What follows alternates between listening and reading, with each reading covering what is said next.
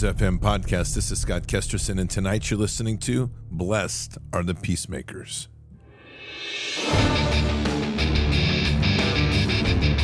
This war is real.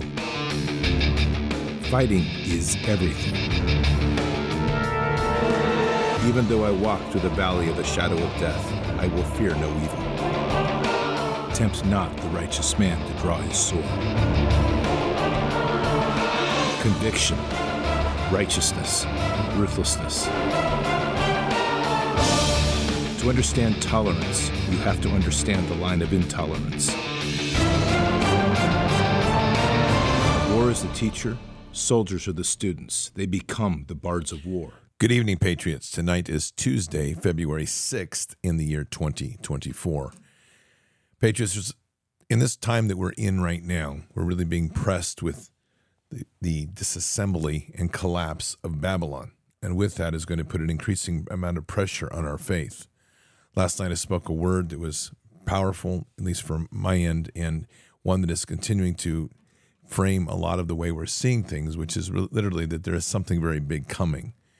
And in simple terms, we have to be prepared, but the deeper we are in faith, the more we'll be spared.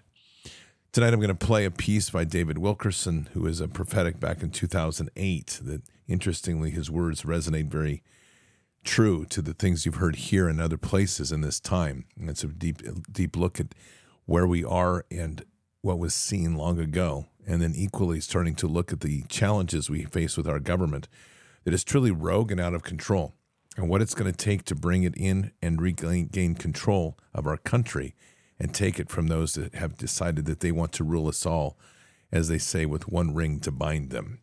Before we get going tonight, Patriots, we have a, a crisis in our world that is centered around food. Food production is lower than it's ever been. Beef production is falling.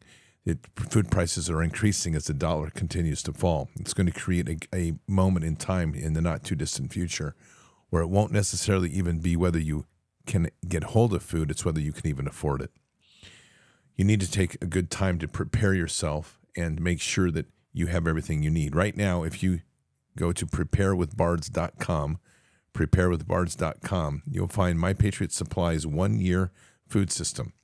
It provides 2,000 calories a day.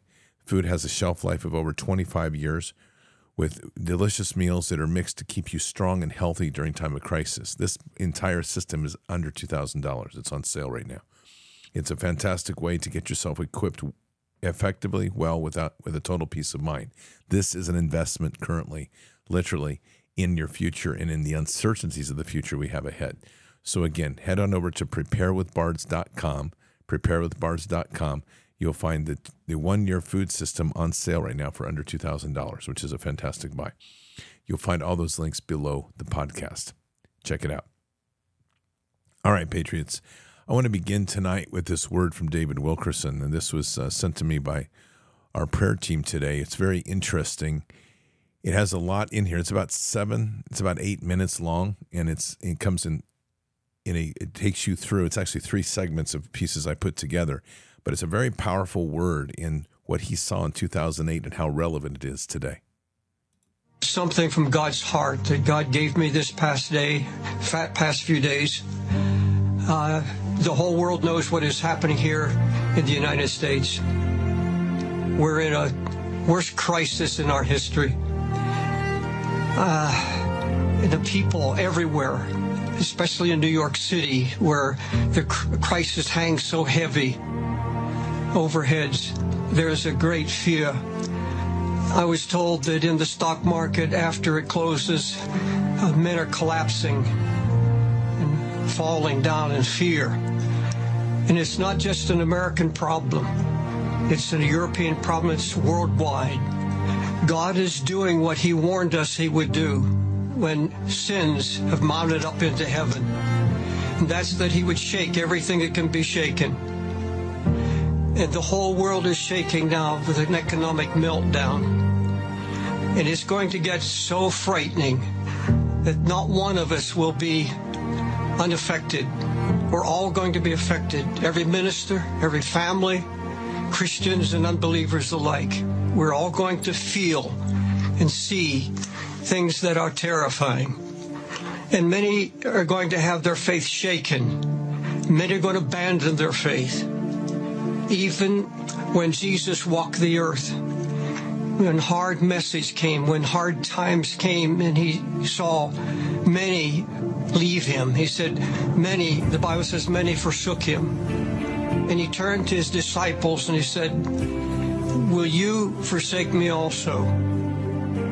Now, everywhere I go, I hear people saying, Is there a word? What's going to happen next? What is God saying? And I want you to know what I believe God's speaking to my own heart, especially last night I was walking and talking with Him. I went to the Word of God because the only Word is from the Word itself, from God. There's no economist, there's no evangelist, there's no one that can give us the answers. We have to go to the Word, we have to go to the Father. In 1 Samuel, 30th chapter, I was I was moved by the story of David and his 600 man army. They came upon over the hill toward Ziklag, their home base, and it was in ruins. The fire had destroyed the city. His wives, all the wives, the children were all taken captive by the Amalekites. And the Bible says that David and his men wept. David was deeply distressed. And his men wept all day and probably through most of the night until they said there were no more tears. Now, let me tell you that you and I, the godliest person hearing my voice, I don't care how famous you may be. I don't care who you may be. When you first see these frightening things come on the earth, there will be that first flash of fear and terror. I picked up one of our national magazines this a few days ago, and it had a picture of the world, a man representing the world on the brink of falling into a chasm. And it said the headlines were "The world is collapsing." And it's in the headlines, a great worldwide depression. And the first impulse, when I read that, I had a trembling inside. I said, God, so quick, so sudden. How did this happen? Even though many of us prophesied about it for years. And when it comes and you see it, it's so overwhelming. And David, the Bible said, now, now let me let me say this. If if you were to say, I'm not afraid, then you really don't understand the situation. It's that first flash of fear. There's a time for weeping. And God understands that. And many of you listening to me now, the question is where does this end? Where does it take it? What about the church and its future? Bible says David wept until there was no tears left. But then came a time, there comes a time, there is a time for weeping. There is a time that we will tremble. But God understands that. Then there comes a time to fight. David stood up no more questions. And the Bible said he encouraged himself in the Lord. And we have come to a time where every man, every woman has to get their own word from God. You can't get it from some great voice. You can't get it from someone you think is holier than you. You have to get alone with God. David got alone, and the Bible said he encouraged himself. And you'll hear the voices. But you have to get your own word as David did. I have to get my own word. I have to shut myself in with God and with His book and let the Lord speak encouragement to me. Folks, it doesn't matter who prophesied what and when. That's all in the past. That doesn't matter. And you'll hear a lot of prophetic voices saying uh, good days are just ahead. No, we're in that time now that Ezekiel, Jeremiah, Hosea, and all the prophets said, the day of God's vengeance and recompense upon the wicked. But the prophet Isaiah said, But you are safe. This is not about God's people now, even though He's purging His church. This is about having a word from God. If you're a pastor, your congregation, like our congregation, coming to church in every service. What is God saying? What is the word? But where are those Davids that will stand up with the word of God? They've been tested. I have been tested. I've been tested in my family. Cancer, uh, all kinds of attacks out of hell. But now God is at work. God is, this is God's doing. By, I believe the Bible says God has everything under control. They, these, God said, don't mock me now. Don't scoff at my word. Stand. I've given you this word. God is going to see his church through. I hear people say, well, we're all in the same boat. No, we're not. Well, we're in a boat, all right, as Christians, but it's called the Ark. It's the Ark of Safety. And God is going to ride his people through this storm. It may be difficult, the boat may shake, and there'll be storms and lightning and thunder. But God keeps His word. God has everything under control. And I ask you as a congregation of ministers and wives to stand to your feet and lift your hands and thank God for His faithfulness. He's going to see His church through. There's going to be a moving of the Spirit. God is going to bring those, He's going to awaken many, many multitudes. He's going to awaken those who have been cold and indifferent. He's going to pour His Spirit out in the midst of all of this. Lift your hands. Stand, lift your hands, and thank God for His promises. And ask God to strengthen your faith, to give you a word so that you can stand before your family. You can stand before your friends. You can stand as David did. The whole army of 600 men rose up on one man's faith. Let that be you. God bless you. Let that be you. All things will be shaken. That is an, an absolute assurance of what is happening and what will continue to happen at an increasing rate. And only the Word will find your answers. Read the Bible from front to back. Seek time in the Word and seek His Word for, to you. There is a time for weeping, and there is a time to fight. There is a season.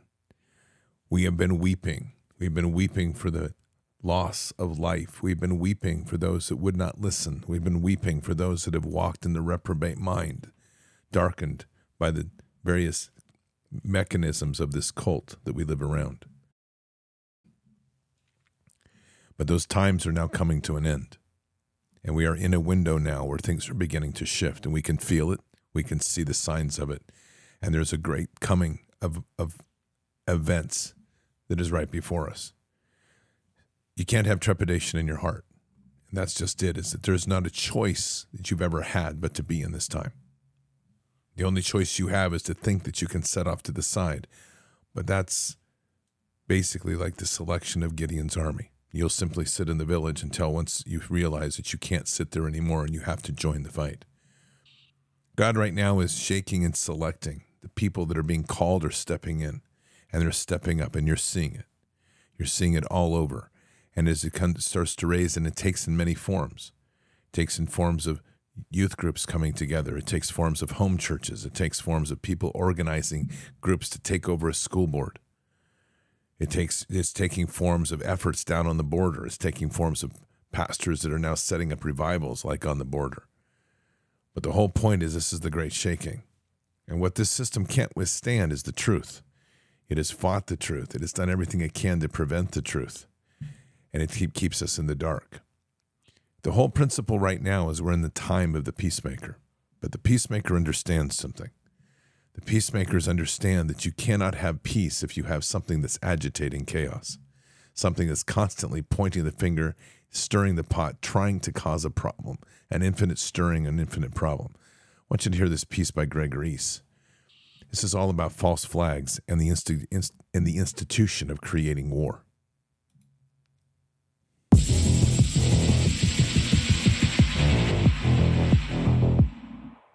We do not warn of false flags to try to predict horrible events. We warn of false flags to try and prevent them. They are the norm for starting massive conflicts. They are based on lies, and so we only hope that the truth will make them futile. Last week, I reported on rumors that Victoria Nuland was planning a false flag attack on a Ukrainian nuclear power plant. There is now talk in Kiev that the real president of Ukraine, Victoria Nuland, has become so desperate for NATO troops to enter Ukraine and continue this U.S. proxy war against Russia that she is willing to murder innocent locals with a radioactive cloud and blame it on Russian forces.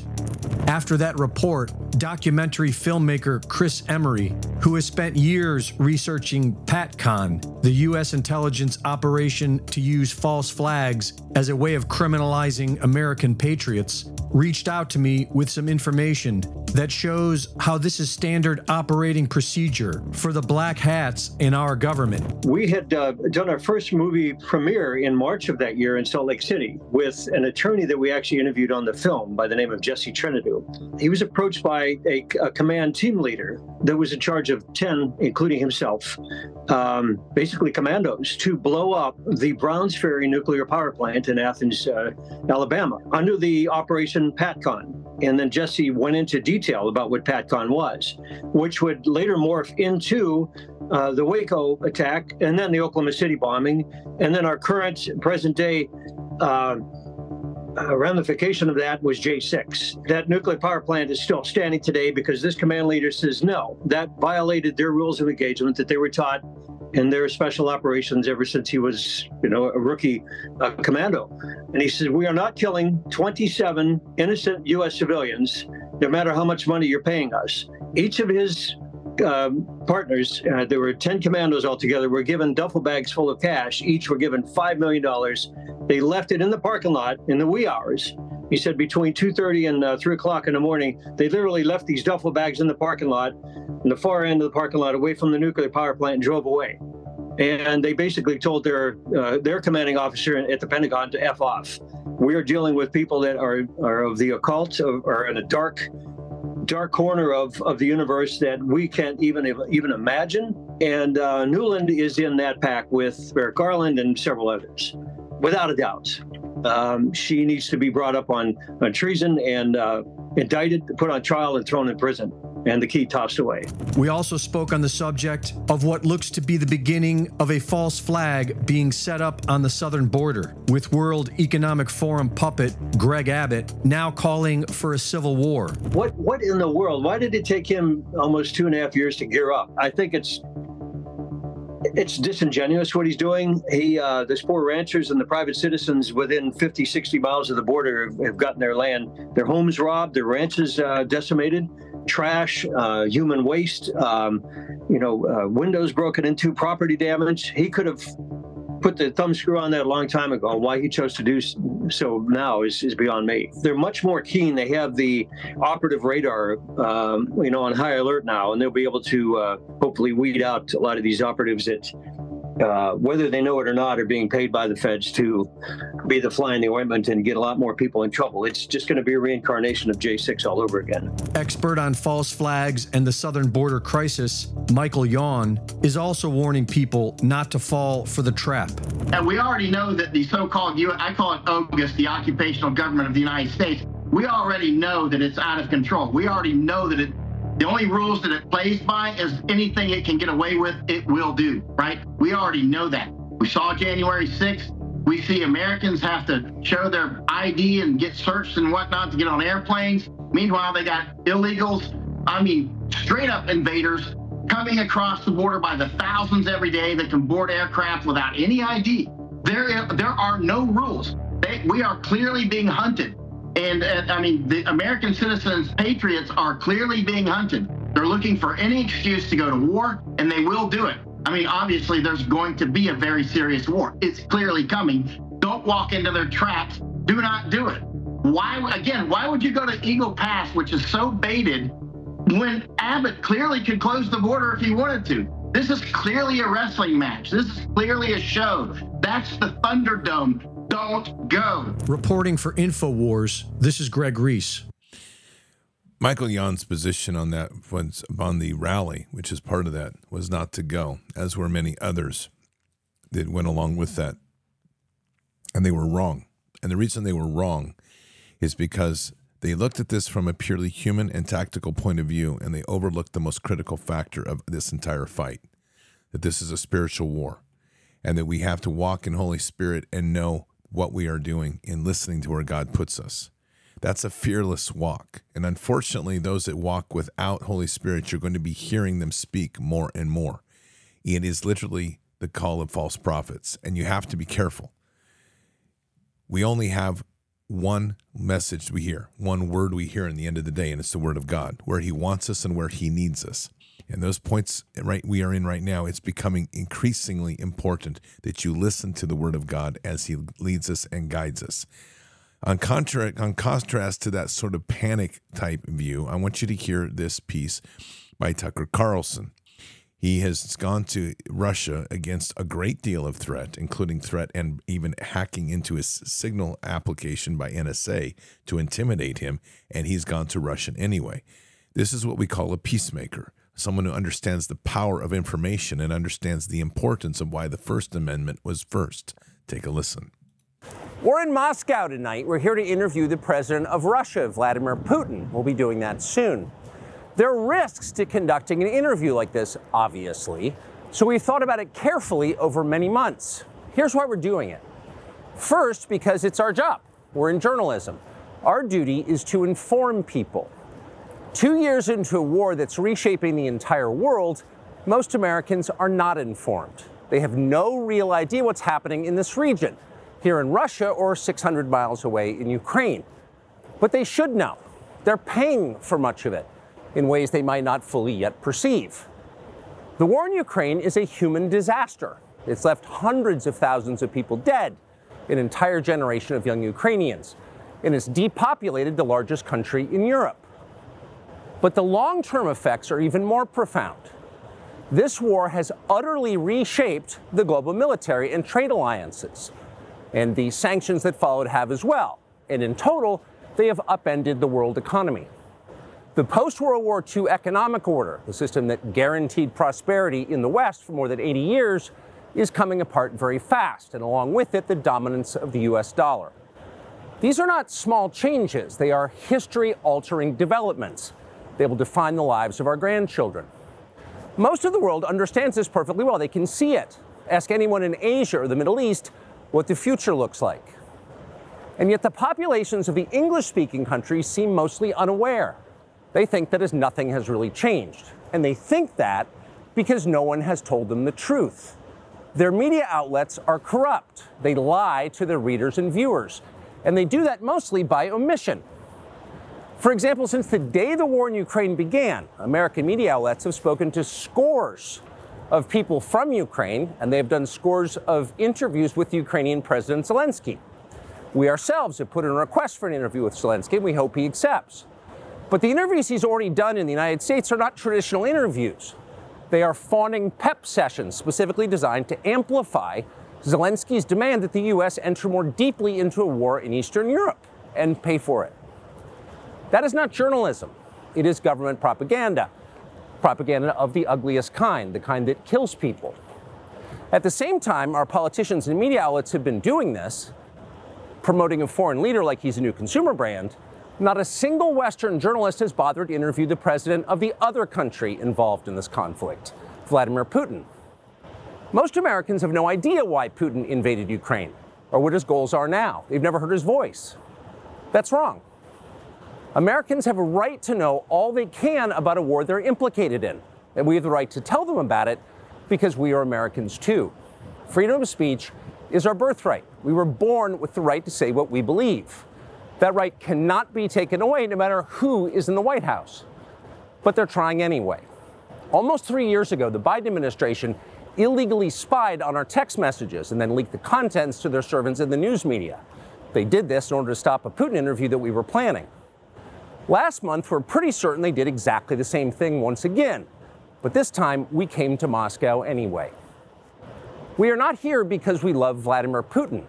We are here because we love the United States and we want it to remain prosperous and free. We paid for this trip ourselves. We took no money from any government or group. Nor are we charging people to see the interview. It is not behind a paywall. Anyone can watch the entire thing, shot live to tape and unedited, on our website, tuckercarlson.com. Elon Musk, to his great credit, has promised not to suppress or block this interview once we post it on his platform, X, and we're grateful for that. Western governments, by contrast, will certainly do their best to censor this video on other less principled platforms because that's what they do. They are afraid of information they can't control. But you have no reason to be afraid of it. We are not encouraging you to agree with what Putin may say in this interview, but we are urging you to watch it. You should know as much as you can. And then, like a free citizen and not a slave, you can decide for yourself. Thanks. Truth. It's the most powerful weapon in this entire war. And in spite of everything that we're faced against, there's nothing more, more thing more powerful than the power of truth. James Madison wrote, If our nation is ever taken over, it will be taken over from within. Benjamin Franklin said, You now have a republic. Good luck keeping it. And right in there rests the truth of why we are where we are. Because people disconnected. They didn't want to take responsibility of being part of something great. They didn't want to be part of the responsibility it took to maintain something that was unprecedented in human history. That's our republic. And here we are. But truth has, the lack of truth has led us down a path to where we literally have a secret government that's well armed, that has technologies beyond our imagination, and we're waging a war against it, and we're wondering why we're sometimes losing. Take a listen to this piece. Secret government with its own Air Force, its own Navy, that's above the law and free from the law itself. The CIA director says, Yeah, yeah, I know this is real. Why is it this level of secrecy? Who's keeping it secret?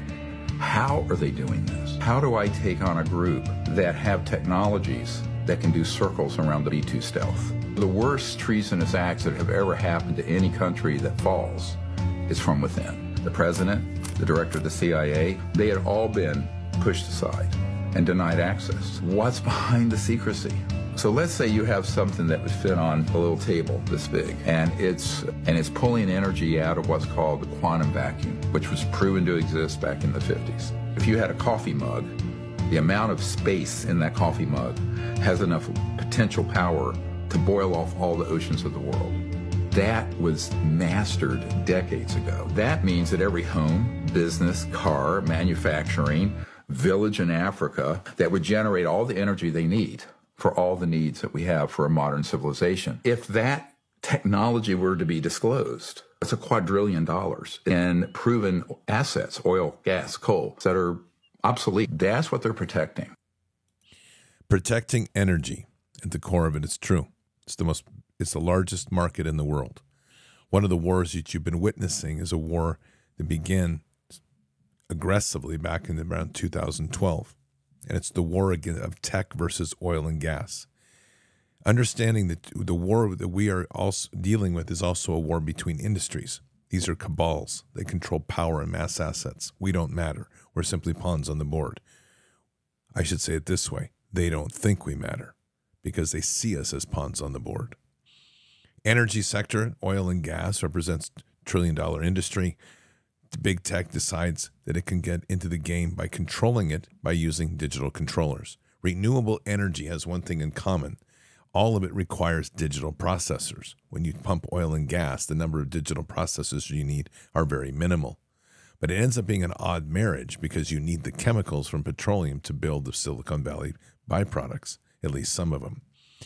Once you get control of energy and you put digital processors at the center of the piece, you gain something else smart meters, and other things to control and regulate everything in a person's life. You, cre- you create a grid, a control grid. You create a prison planet. And all you have to do is tell people that there's that we're the problem. Convince us that we're the problem. That we're the and the solution is for us to give up our freedoms. We have to live in smaller places. We have to consume less. We need to eat bugs. You need to live on green energy, renewables, even though no one asks for the second and third order of effects of any of those things. When you dispose of a solar panel, we know what happens. It has, it's more toxic than nuclear waste, but no one cares because at the front end of this, it all comes down to the way people are. People have lost so much of their ability to think in long term. We don't think generational, we think in short term. And everything that's been done is to wage a war on people to ultimately destroy the human being so that the human being becomes ready and accepting to what it is to becoming an, an entity that is guilty of the sin of destroying the earth, even though we've had nothing to do with building these factories. It's still our fault. And people have accepted that, that fault because at the core of the belief of the modern Western world is the message we are not worthy. It begins in the pulpit, it begins in the schools, it begins in the homes. And until we overcome that, we can't even be peacemakers. We're just going to be slaves. Our time right now is here to stand up and to be bold and to be heard. But the war is continuing and they're positioning it all to squeeze us down more and more. Take a listen to what they're doing in Colorado, and then I'll tell you what they're going to do next on the small farm. I bet you didn't hear about the new bill they want to pass in Colorado, HB 241163, with Regina English, a Democrat. 70% of the households in Colorado have a pet. This woman wants to charge you $8.50 per pet. If you don't have the pet registered in your name, it'll be $16.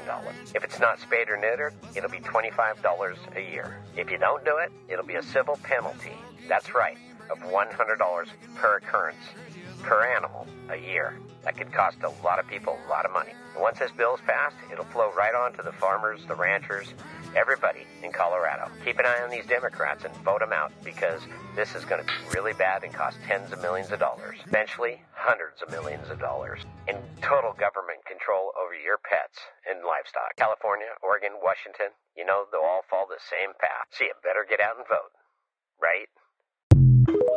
If you can even count on the vote. That's the question we have. But let's let's take a look at what they're doing. New legislation proposed that is the American Farmer says will eventually shut down and put all family farms out of business. The mandatory electronic identification ear tag bill would allow government and environmental groups who attribute livestock to climate change to receive information on small farms cattle. Now stop right there. That means that my 30 head of cattle could be monitored by some group that I have nothing to do with. It could be sitting in DC funded by a big pharma company and they can determine the fate of my own property. Remember that saying, you'll own nothing, you'll rent everything, and you'll be happy? There you go. Everything that they're doing, they see as their control. They're selling this off as me- means to mechanize and monitor. The question is who is monitoring and who's controlling? The lack of brain power in the American public right now is stunning. We are literally living in the land of retards and they can't see past their nose. And the people that are willfully going along with this have enough momentum that the, the, others that are sitting on the side that are trying to run the fence just simply want to put their head in the sand and say, Oh, I don't want to worry about it. It's falling down to the remnant and to lift the mighty sword of God in this hour to crush all this nonsense. I'll continue with this. It says smaller operations will struggle to shoulder the costs and infrastructure to maintain these systems. So the big thing now is the big controversy on the in, on in the pharma community, the electronic ear tag, the mandatory electronic ear tag bill that's out is out there, and I'm a little bit offended. The writer goes on to see some small time farmers who actually support this. It's it's offending. It's offended is not the right word. Baffled is a better word. Never let government control ways uh, your your food, your food supply in any way it's masked with good intentions. But what is really what it really is is a Trojan horse to get in and control small farms, and it's absolutely mm. true. These bills are being passed piece by piece. Their legislation doesn't stop. We are dealing with an enemy that's pl- playing an information, legal, and political war, and they are not stopping at one moment. So it comes back to the mightiness of our faith and this moment in what we're in. We are in a moment of judgment and a moment of accountability, and that window is closing and it's closing heavily. But our intensity of what we do has to increase. We have to continue to pray into this more. We have to continue to wage war through prayer and through, the, through these realms of the spirit, because obviously there's enough souls that are feeding into the darkness of, of the heavenly realms of evil that they are literally feeding this beast we are in a very difficult moment in our nation. a moment in our nation where those that are really sticking and standing with God understand the mightiness of where we are, but the other side of this is not stopping. Am I afraid? Absolutely not. But it means that we have to double down. And it means we have to com- commit ourselves even more to what we have already begun. There is a moment here on the near horizon. What that looks like in God's timing, I can't speak, but it is coming. And it will be a wrath of wraths, and it will be it will shake all things. It will shake things to the very core. And what all of this nonsense that's going, it's going to require that because these people are lost. They've, lost their way. They've become obsessed with power. They've become obsessed with control. They've become obsessed with every little detail to control everyone else's lives but their own. And when those and then when that pinch comes on their own life, it's always everyone else but them. This is an elitist point of view. It's a point of view that's distorted that ultimately falls to broken people, people that uh, don't understand who they are. They've come, they've accepted the idea that they are faulty, they are flawed, they are the mercy, they are the problem of the world, when in fact they're none of that at all. They're literally children of God. Our greatest attack on all of this is to take the gospel into their heart, to break those chains and bind them and to set them free, to let them see out of the cult. And the more testimonies that we get of just that, the more we start to realize that they truly are living in a cult. Our government is an organized cabal. We have to look past the principle of nation states. Right now, we're getting bound by that. We see illegals flowing in the border and we say our country's invaded, but this entire world is God's. And what we have to start looking at is a different optic because the globalists aren't playing nation states, they're divvying up the world for their control. Here's a good example border crisis. Here's the question Why is Alexander Mayorkas reportedly funding Chinese migrant camps in the Darien Gap? Secretary of Department of Homeland Security Alexander Mayorkas reportedly traveled to the Darien Gap on April 22nd and gave an exclusive Chinese migrant camp funds in cash for the expansion of their temporary housing camp being used as a stopping point on their path to illegally enter the U.S. Congress just turned down the bill. They made a big deal about it. The Republicans saying that they did a great deal. We stood up and we defended America against the immigration bill. People follow the political narrative. The, the, Republican side says, yay, go do a better job. The Democrat side says, boo, that's what we needed. In the meantime, the border has remained open. Consider this that bill not only did nothing, it was a distraction because the border's wide open right now and the people are flooding in. So we have a couple of ways of looking at this narrative.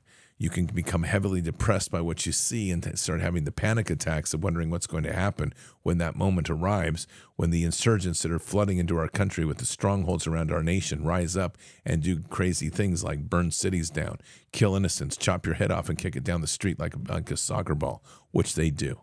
And don't think they won't because they'll take pride in the fact that you're a Christian and they're going to do everything they can to make an example of you because they know something, at least they believe something in their heart about the Christians in this nation. They're weak, they're pathetic, and they have no strength. They have no spine, that they will fall and they will collapse because they are waiting for the rapture out or waiting for Jesus to come save them. In this hour in time is a time when the mighty warriors of God have to stand. This is the time of the Davids. There's a time for weeping and there's a time to fight. And this time now is that time to fight. But how do we fight? Is it that you suddenly go and you lock and load and start walking down the street? Absolutely not. Because the fight begins truly in our heart and the, in the ferocity of the sword of the Spirit. It begins in understanding the authorities that God gave us and it's the five it's the fivefold ministry. It's seeking that that prophetic and it's seeking the it's seeking the apostolic. It's seeking seeking the ability to heal the sick and the broken. It's seeking the ability to deliver and the seeking the ability to cast out demons. And it's all available as we pray into God and get ourselves aligned with him. Those tools are more powerful than anything the enemy can wage because at the center of all of those is one key word. It's called love. And love will overcome but not love like we typically think about it, because the peacemaker carries love in his heart. But the peacemaker always understands something very simple the problem that is disrupting the peace must be removed. In a hive, there is a queen killer. The queen killer will be activated when the queen begins to produce offspring that is it is disrupting the hive. It is not good for the hive. There comes a point when we have to reset the hive. And all of the remnant now is in that place And that means our job on a daily basis is to engage everything we can to find the enemy, to seek them out, and especially as it's demonic, to cast it out and to cast it literally to the lake of fire. We are dealing with a nation that is traumatized millions of people traumatized. And on top of that, as you dig into those layers, what is even more so is you're going to discover that not only is this nation traumatized, but the family unit is so broken that we are dealing with millions of people that have been raped, millions of people that have been abused and molested, and in such a way that they carry those traumas through their entire life. They are prime targets for the influence operations that are in play here that lead them to accept the shame that they're in within them and not being able to find their place back to God doubt, shame, fear, the three pillars that are absolutely destroying this nation at the individual level. And every one of us has the tools and the capacity to heal those and to return these people to being part of the body of Christ. So, this in this hour is not one at all to worry about what's coming, only to worry about what's before us because God will set us aside. And the fight does not begin with that place of a sword of steel, but the fight begins with a sort of spirit, which is fearlessness in truth. Two positions, those that scream don't go to don't go to, to Dripping Springs and the border, claiming it was going to be a false flag, claiming that you were going to get ambushed and be wrapped up in a J6 event, versus those that listened to God and went with the Holy Spirit and said, I am here because God led me. What came out of it? There was a hailstorm that's what I would begin because before the event, as the as the big tour bus pulled up with a with one of those very fancy vinyl wraps that had Antifa, BLM, pro-abortion folks ready to go, and CBS News rolled up to do its classic hit piece, pre-staged and pre-timed, with the convoy was late, and the convoy was appropriately late. So as they stood there and did their interview, happy that they were beginning to get ahead of the convoy to give their their hit piece, even though they weren't allowed into the compound yet, a hailstorm came. Yes, a hailstorm out of nowhere. It dumped hail, hail, hail, and so much for 30 minutes that it drove Antifa, CBS, BLM, its whole tour bus away, and they never came back. And what came on its heels? It came on its heels was the convoy that was never touched, and it arrived, and the celebration began. But it wasn't a celebration, it was a revival. At the core of all of this is the power of revival. And so the peacemakers are now awake. These are the sons of God. For the peacemakers are the sons of God that understand the power and might in what's in the word in which we walk.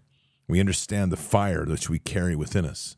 It's a righteous fire, and we understand the power as we stand before evil to literally cast it out when you're threatened with some evil screaming fool that's trying to threaten your life, you know that you have uh, two things before you. You have the mightiness of the sword of spirit, and you always have the sword of steel at your side. The peacemaker. If you listen to Brian Koenig's view last Saturday night, the inspiration for his song Peacemaker, it was a beautiful it was a beautiful juxtaposition. It was the Colt 45 Peacemaker that won the West with Matthew 5 9, the peacemaker of the sons of God. Which one is it? It's a little bit of both. Because in this hour that we face now, it's time to get a spine. It's time to stand up and face this enemy and be prepared. We have to we've taken care of the preparations in our home. The greatest preparation we can continue to have now is that in the word and scripture. Read in the Bible, read more, and be prepared for what's coming because it's going to shake everything, no doubt. There is a time now that we're going to be inundated with the false prophets. That's coming. That's that's almost a guarantee because as people see things coming, we're going to be be besieged by those that want to tell us what's going to come. 2 Peter 2. But in those days, false prophets arose among the people, just as there will be false teachers among you who will subtly introduce destructive heresies and denying the masters who brought them, bringing self swift destruction on themselves. This is a critical hour right now for America to return to our Father, to humble themselves and to repent as a nation. In lieu of that, it's going to take a remnant to carry that burden and to do the same. But there's movement happening, there's bold things happening, and we know where the soft targets are and where the big targets are. When you follow what's going on in the Declaration of Military Accountability, the 200 31 signatories on that. The target is to remove and to hold accountable every one of our general staff that violated their oath, conducted treason, and executed crimes against humanity with the mandating of the vax. They'll be held in a courts martial and be held their feet to the fire. That's every one of our generals because every one of our generals broke the law. This is the level of corruption in which we are dealing with now. Everything in our government is corrupt. And so when you play the game of politics and you ask yourself, what will it do to change the nation? If you think that's going to change the nation, you're missing the primary role. Our primary role is at the local level. This is where we make the change in our neighborhood, in our communities, in our city councils, in our county commissions, in our sheriff. That's the power of this change. And in the power of this change, it's literally us doing our job on the point of the spear as God's army lines up. There is no question God's hand is coming. There is no question this is going to be a great shaking. And this year, 2024, will transform our lives in a way we've never imagined. But our enemy doesn't sleep. He continues to churn, he continues to move. And while it might be nice to sit on the side and say, okay, well, I'll just let God handle this, we have an active role in this fight. The peacemakers don't sit on the side, they get involved. The peacemakers don't go silent, they speak truth into the world. The peacemakers engage constantly. The peacemakers are there with the word and with the, with the powers of the Holy Spirit in our heart to step across the lines that other people won't, to go into the dark where people are afraid, and to bring people out to give them, show them light. It is our role now to steward a nation back to where it needs to be, to right the ship, so to speak. And that's a very profound and very amazing place to be. And that's where we walk. It's a calling of the remnant for all those that hear in their heart that call of God to stand up in this hour and do the great things. It's the peacemakers that go in to try to awaken the church to their greater role, the ones that have been lost and are wandering.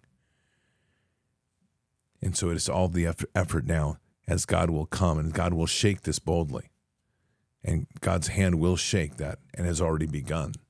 But it is our role to continue to push that word out into the world, to raise up the hearts of the people, to unite them and knit them together, and do everything we can to bring the body of Christ into its full force into this time.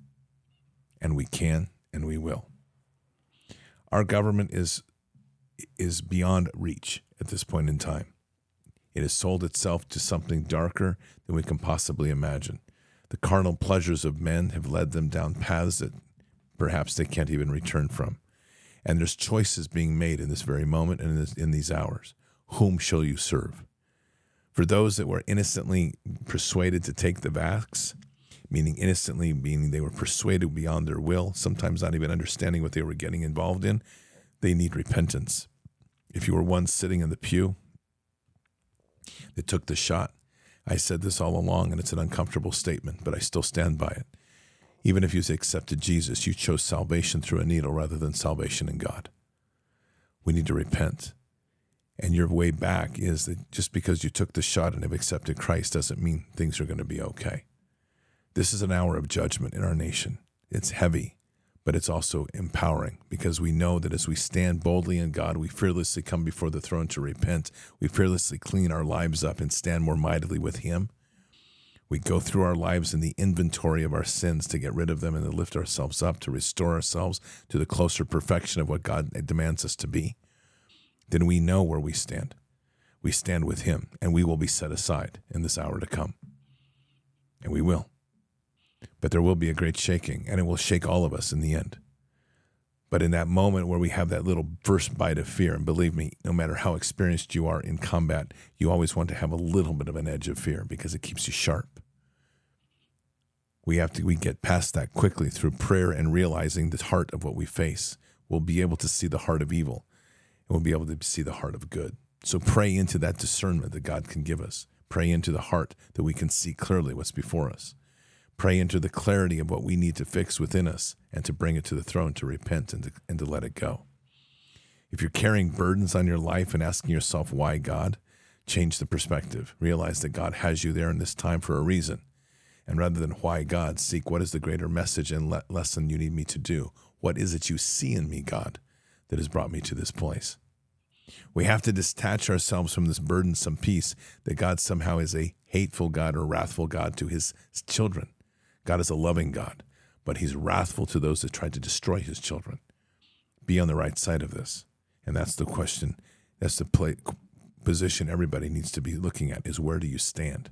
There should be a rightful fear of the Lord, not one of trembling and trepidation, but one of understanding his might and his glory and the power of his wrath. All we have to do is think of Sodom and Gomorrah or the flood. But there is something very big coming, and we have to be very realistic about this. And so it takes to us each and every day to do our preparations, to read in the scripture, to walk fearlessly in the world. And what that gives us is the confidence and assurity as we walk, not to be intimidated or given the enemy avenues into our heart. When the enemy finds a, a, hole in the armor, it will exploit it. And the enemy is in panic, so it's going to do everything it can and use every tool it has available to try to distort God's children.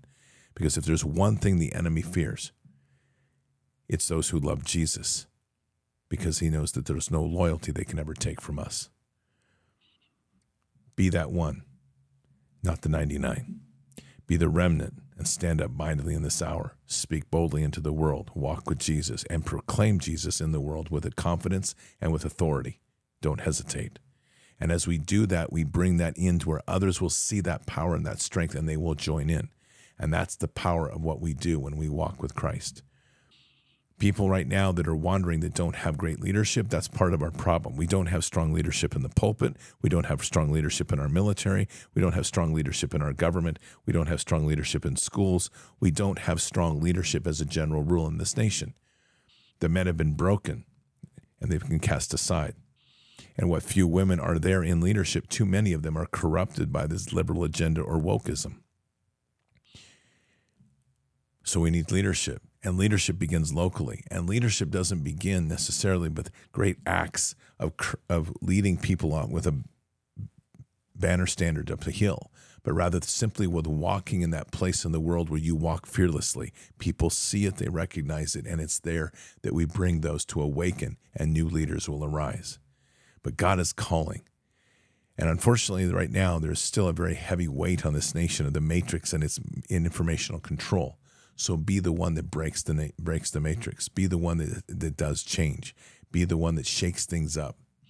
Be the change you want. And as we step into the world with that authority, people will recognize it and you will literally bring masses to your side. That's a pretty good walk at the end of the day. But it's one we have to take authority on because we are here now in a very critical hour where heaven sees us. The cloud of witnesses uh, looks on us with amazement and, and, and joy in their heart but seeing the strength that we have. And there is a strength in this remnant, and it's not limited to Bard's nation. There is a remnant that God's calling across the world. But it's a remnant. It's a remnant by comparison to the total population that now fearlessly has made the choice of whom we serve. So let us take that outside of our walls. Let us take it into our neighborhoods and our communities to show that in the way we walk, the way we act, the way we conduct ourselves. And let us lift up the others because at the moment in time, when everything starts to, starts to slide, and it's sliding now, but there is a moment in time when there'll be no mistake what's, what's before us. It will be us that people turn to, not the leaders in the community, not the mayor, not the sheriff. It'll be us that people turn to because they've seen something in our heart that they know that they want within theirs. And truly, it's that simple. It's the light of Jesus. Let's pray. Father God, we come to you today just humbled and blessed. We thank you for all that you give. And thank you for the guidance you continue to provide. Thank you for the blessings that fall upon us.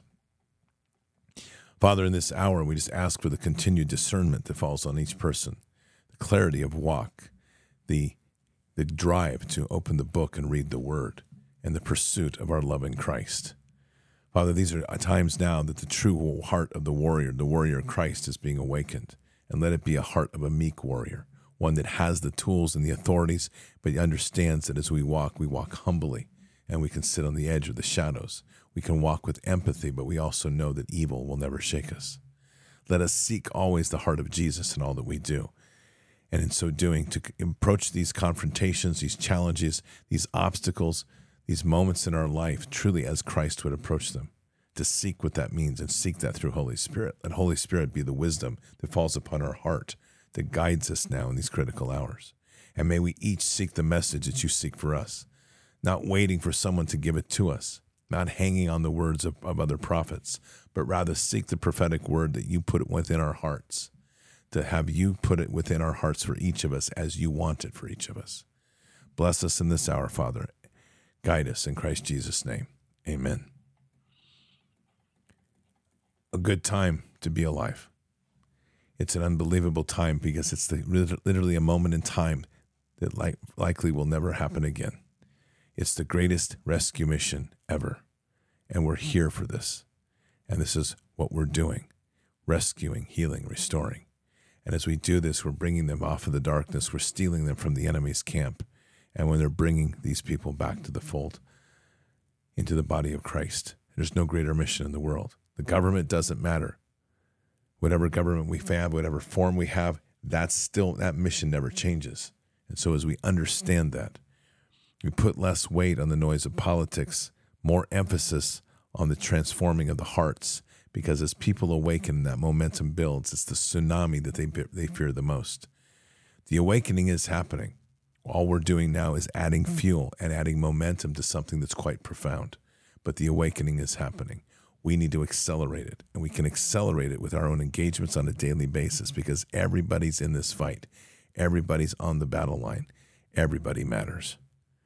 Keep your head up and your eyes forward. Never bow to evil. Never relent. Always press into the fight. God is with us. He'll never forsake us. And in the end, God always wins. But we are here in this time, in this place, for just such a time as this. We are at war. So walk boldly and fearlessly with Christ. Occupy the land. Expand the kingdom. Subdue the enemy. Mission forward. Patriots, I'll see you tomorrow morning for Bended Knee. Until then or until the next time, God bless, good night, thank you, and out for now. Patriots, there's one other thing, and I just was reminded, and we're going to do it right now. Jim Cates and Candy Cates. Candy tomorrow morning at 7:30 a.m. is getting is having the section of her skull that they removed reinstalled. If you Remember that a few days after Bards Fest, Candy suffered a massive stroke. They told her that she would not recover, all these other spellcasting nonsense. Jim has stood by her side as her husband breathed life into her, prayed into her, didn't allow anybody to speak anything negative around her. And now here we are in February, almost four months to the day, nearly four months since Bard's Fest. And Candy has passed all of her physical therapy and occupational therapy. She's just working on her speech now. She's walking, she's eating, she's talking. And tomorrow they're going to reinstall the one section of her skull that they took off. So let's pray for Candy. Father God, we're just going to pray healing over Candy right now. We place a hedge of protection around her and we call Holy Spirit to s- settle in with her. That tomorrow morning, as she goes through this surgery, we just pray that the surgery will be flawless. It will be a restoration of next level of restoring Candy back to the perfection of what she was and even more. We pray that this moment, this time that she's had here as she's gone through recovery, will empower her in a greater way. If she, as she seeks to do photography, it will be another level of photography. As she speaks the word into the world, it will be a world anchored in the true miracles of the living God. Let her voice be heard, and tomorrow let that moment be the moment of full restoration. That as the skull goes on and is reconnected to the body, let it be so profound and so tremendous that whatever healing is left in Candy will be instantaneous and complete.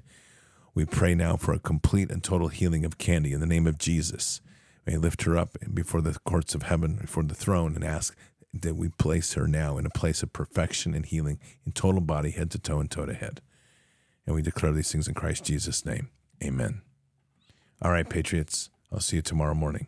Until then or until the next time out for now.